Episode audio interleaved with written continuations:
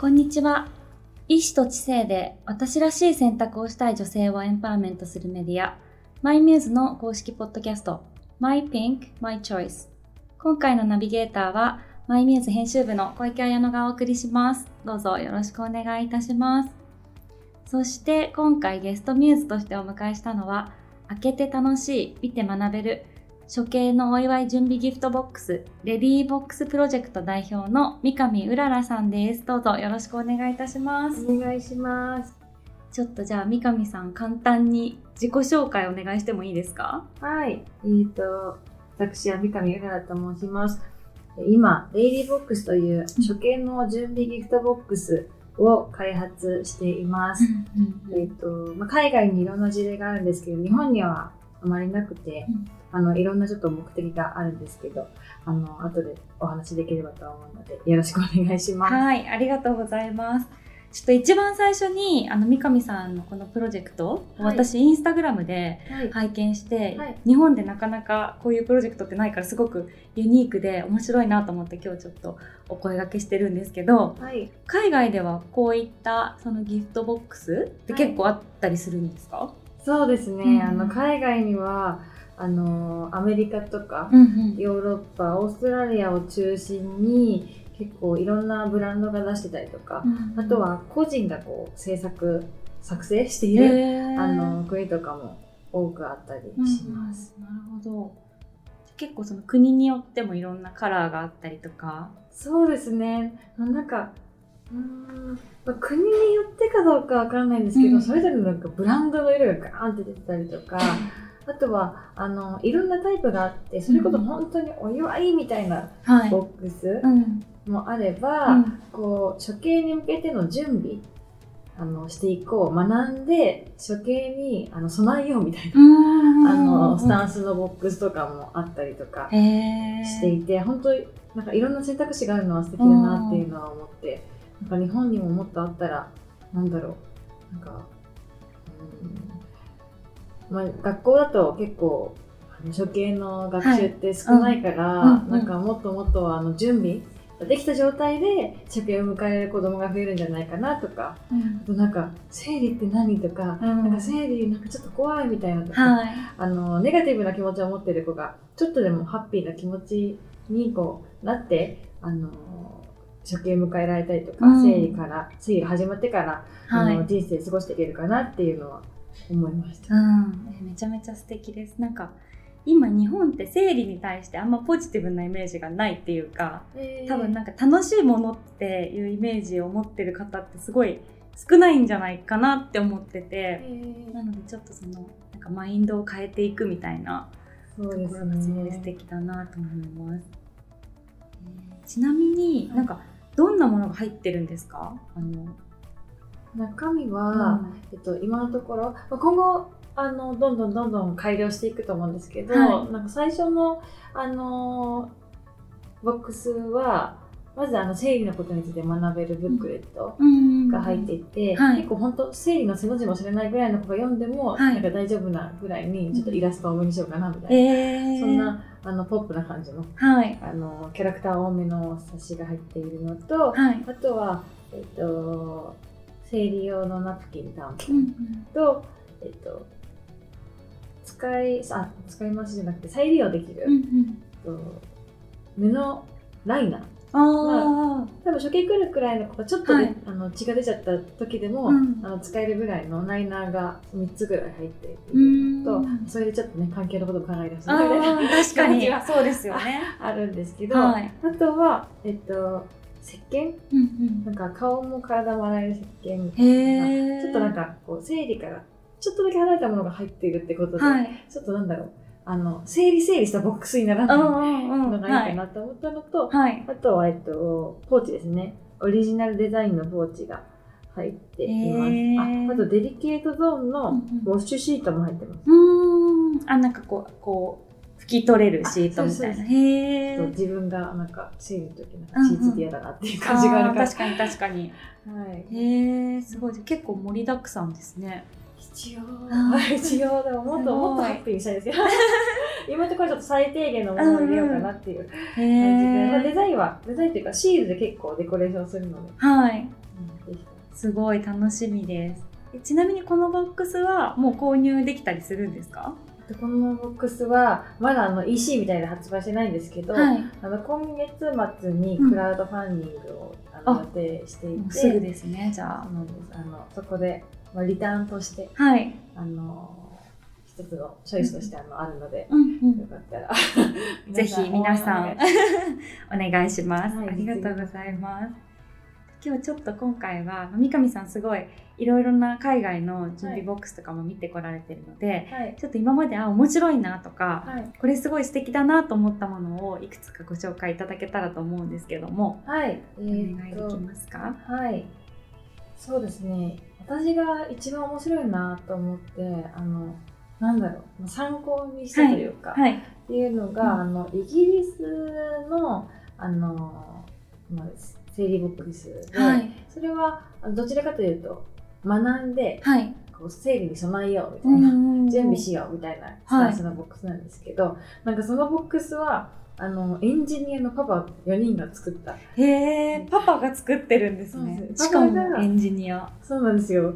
え、何？と思って。うん。で、あの、エンジニアのパパが、やっぱりパパだから子供、うん特にあの、娘さんに教えたいってなった時にどうすればいいかわかんない。ってうん。なった時に、いや、これは作るべきだっていうので、はい。なんかカート始めたらしく、へー。まあ、エンジニアだけにこう、うん。アプリとかもついてて、へー。そうあのいろんなあの QR コードを読み込んだアプリをダウンロードすると、はい。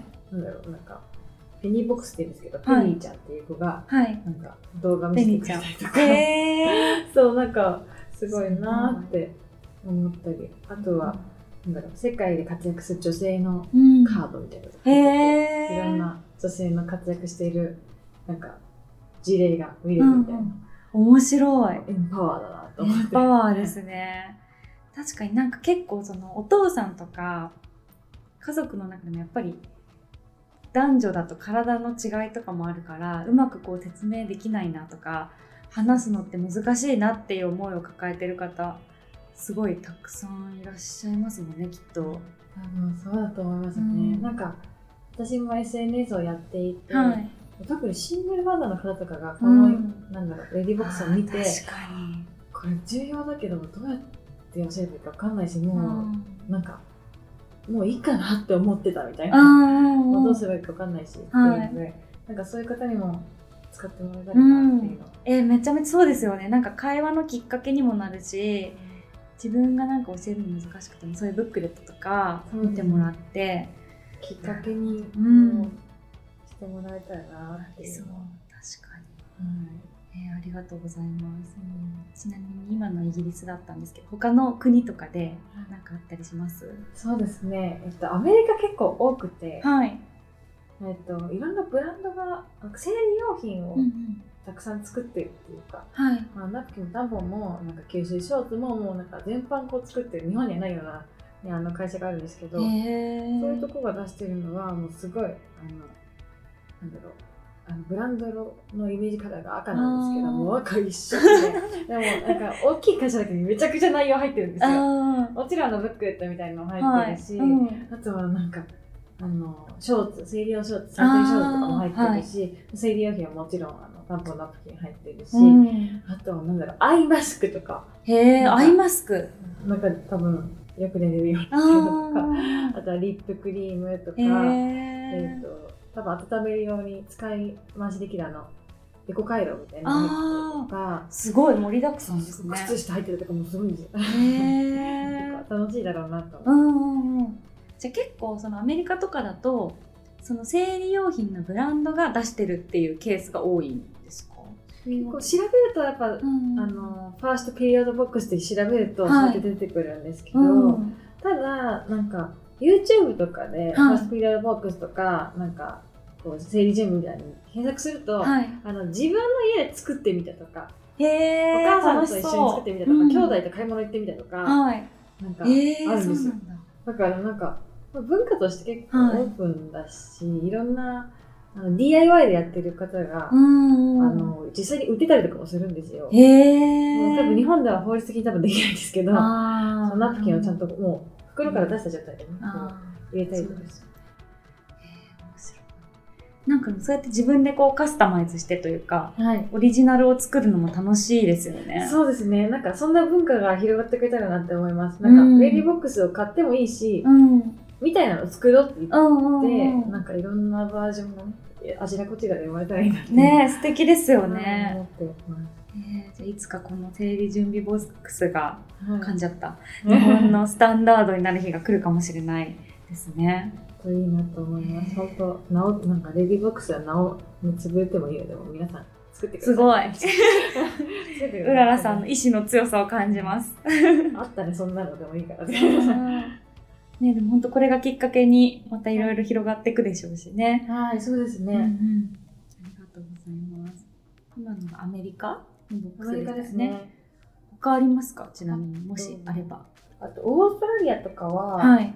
結構環境配慮への意識が高い国だと思うんですけど、うんはいなんかそういうのをベースにした、そういう思想、思想そういうあの環境への配慮をベースとしたボックスとかもあって、それこそあの再利用できるはい。ナプキンとか、はい。あの月経カップ、まあ、月経カップはちょっと処刑に向いてないって言われてるんですけど、ああ、そうなんですね。やっぱりはい、最初は難易度も高いしっていう。感じ。だけどなんかそういうのが入ってたりとか、うん。あとはポーチも、なんだろう、なんか濡れた時のために、あの、使い回せるジップロックみたいなが入ってたりとか、はあとは一緒に入ってるお菓子とかもオーガニックみたいな。あ、お菓子も入ってるんですね。お菓子オーガニックだし、なんか入浴剤もオーガニックだしみたいへな、ー。結構なんか、なんだろう自然派というか、うん。ナチュラルな感じのボックスがあったりしますう。んうん結構なんか確かにギフトとかってやっぱりなんかラッピングがすごい多かったりとか、はい。すごい楽しい気持ちになるけどやっぱゴミが出ちゃうものとかもですごい多いからなんか嬉しい反面ちょっと罪悪感を感じたりとかすることもあるじゃないですか。だからすごいす。すごいなんかいいですね。両方のうん。なんかちゃんといいところを通ってっていう感じで。うんすごい私たちも葛藤してますうが、ん。できるだけこう過剰コンポしないようう。にん。難しいですよね。しかもなんか衛生用品とかってなるとなんかそれなりになんかねありますもんね。開けられないしうん、なるほど。ありがとうございます。すごいもう楽しすぎてあっという間にエンディングのお時間なんですけれどすもベラベラいやいやいや、すごい楽しかったです。なんか最後に先ほどおっしゃってたあのクラウドファンディングの件もう少しお伺いしてもいいですか、なんかいつぐらいからどのサイトで参加できるとか、もし今決まってたりしたらはい、教えていただきたい予定なんですけど予定なんですけど。えっと、なえっと、来週かな？4月のはい。え24日はい。土曜日ですね。のから、えっと、キャンプファイヤーという、はいクラウドファンディングのサイトで、えっと、クラファンを始める予定です。大体1ヶ月ぐらいやる予定なので、はい。ちょっとゴールデンウィーカーのお暇な時間ありましたはいら、皆さん、ご支援のほどよろしくお願いしまはい。ありがとうございます。もしかしたら、この24日スタートは。後ろになる可能性も可能性もあるかもということで。はい。でその日にちとかはあの、えーっとレディーボックスのはい。SNS とかを見ていただけたら、はい。わかると思いますわかる Facebook、ね Instagram。Facebook、Instagram はい。はい、ありがとうございます。ちょっと私もすごい個人的にもすごい楽しみにしてるのでちょっと拡散だけでも。お願いします 皆さんありがとうございます。マイミューズのポッドキャストでは、えっと、今後もさまざまなミューズをお迎えしてたくさんの方に楽しんでいただけるコンテンツをお届けしていきます。これからも聞き逃すことがないようにぜひチャンネル登録をお願いいたします。します。お願いします。ありがとうございます。でうららさん今日はありがとうございました。ありがとうございました。ありがとうございます。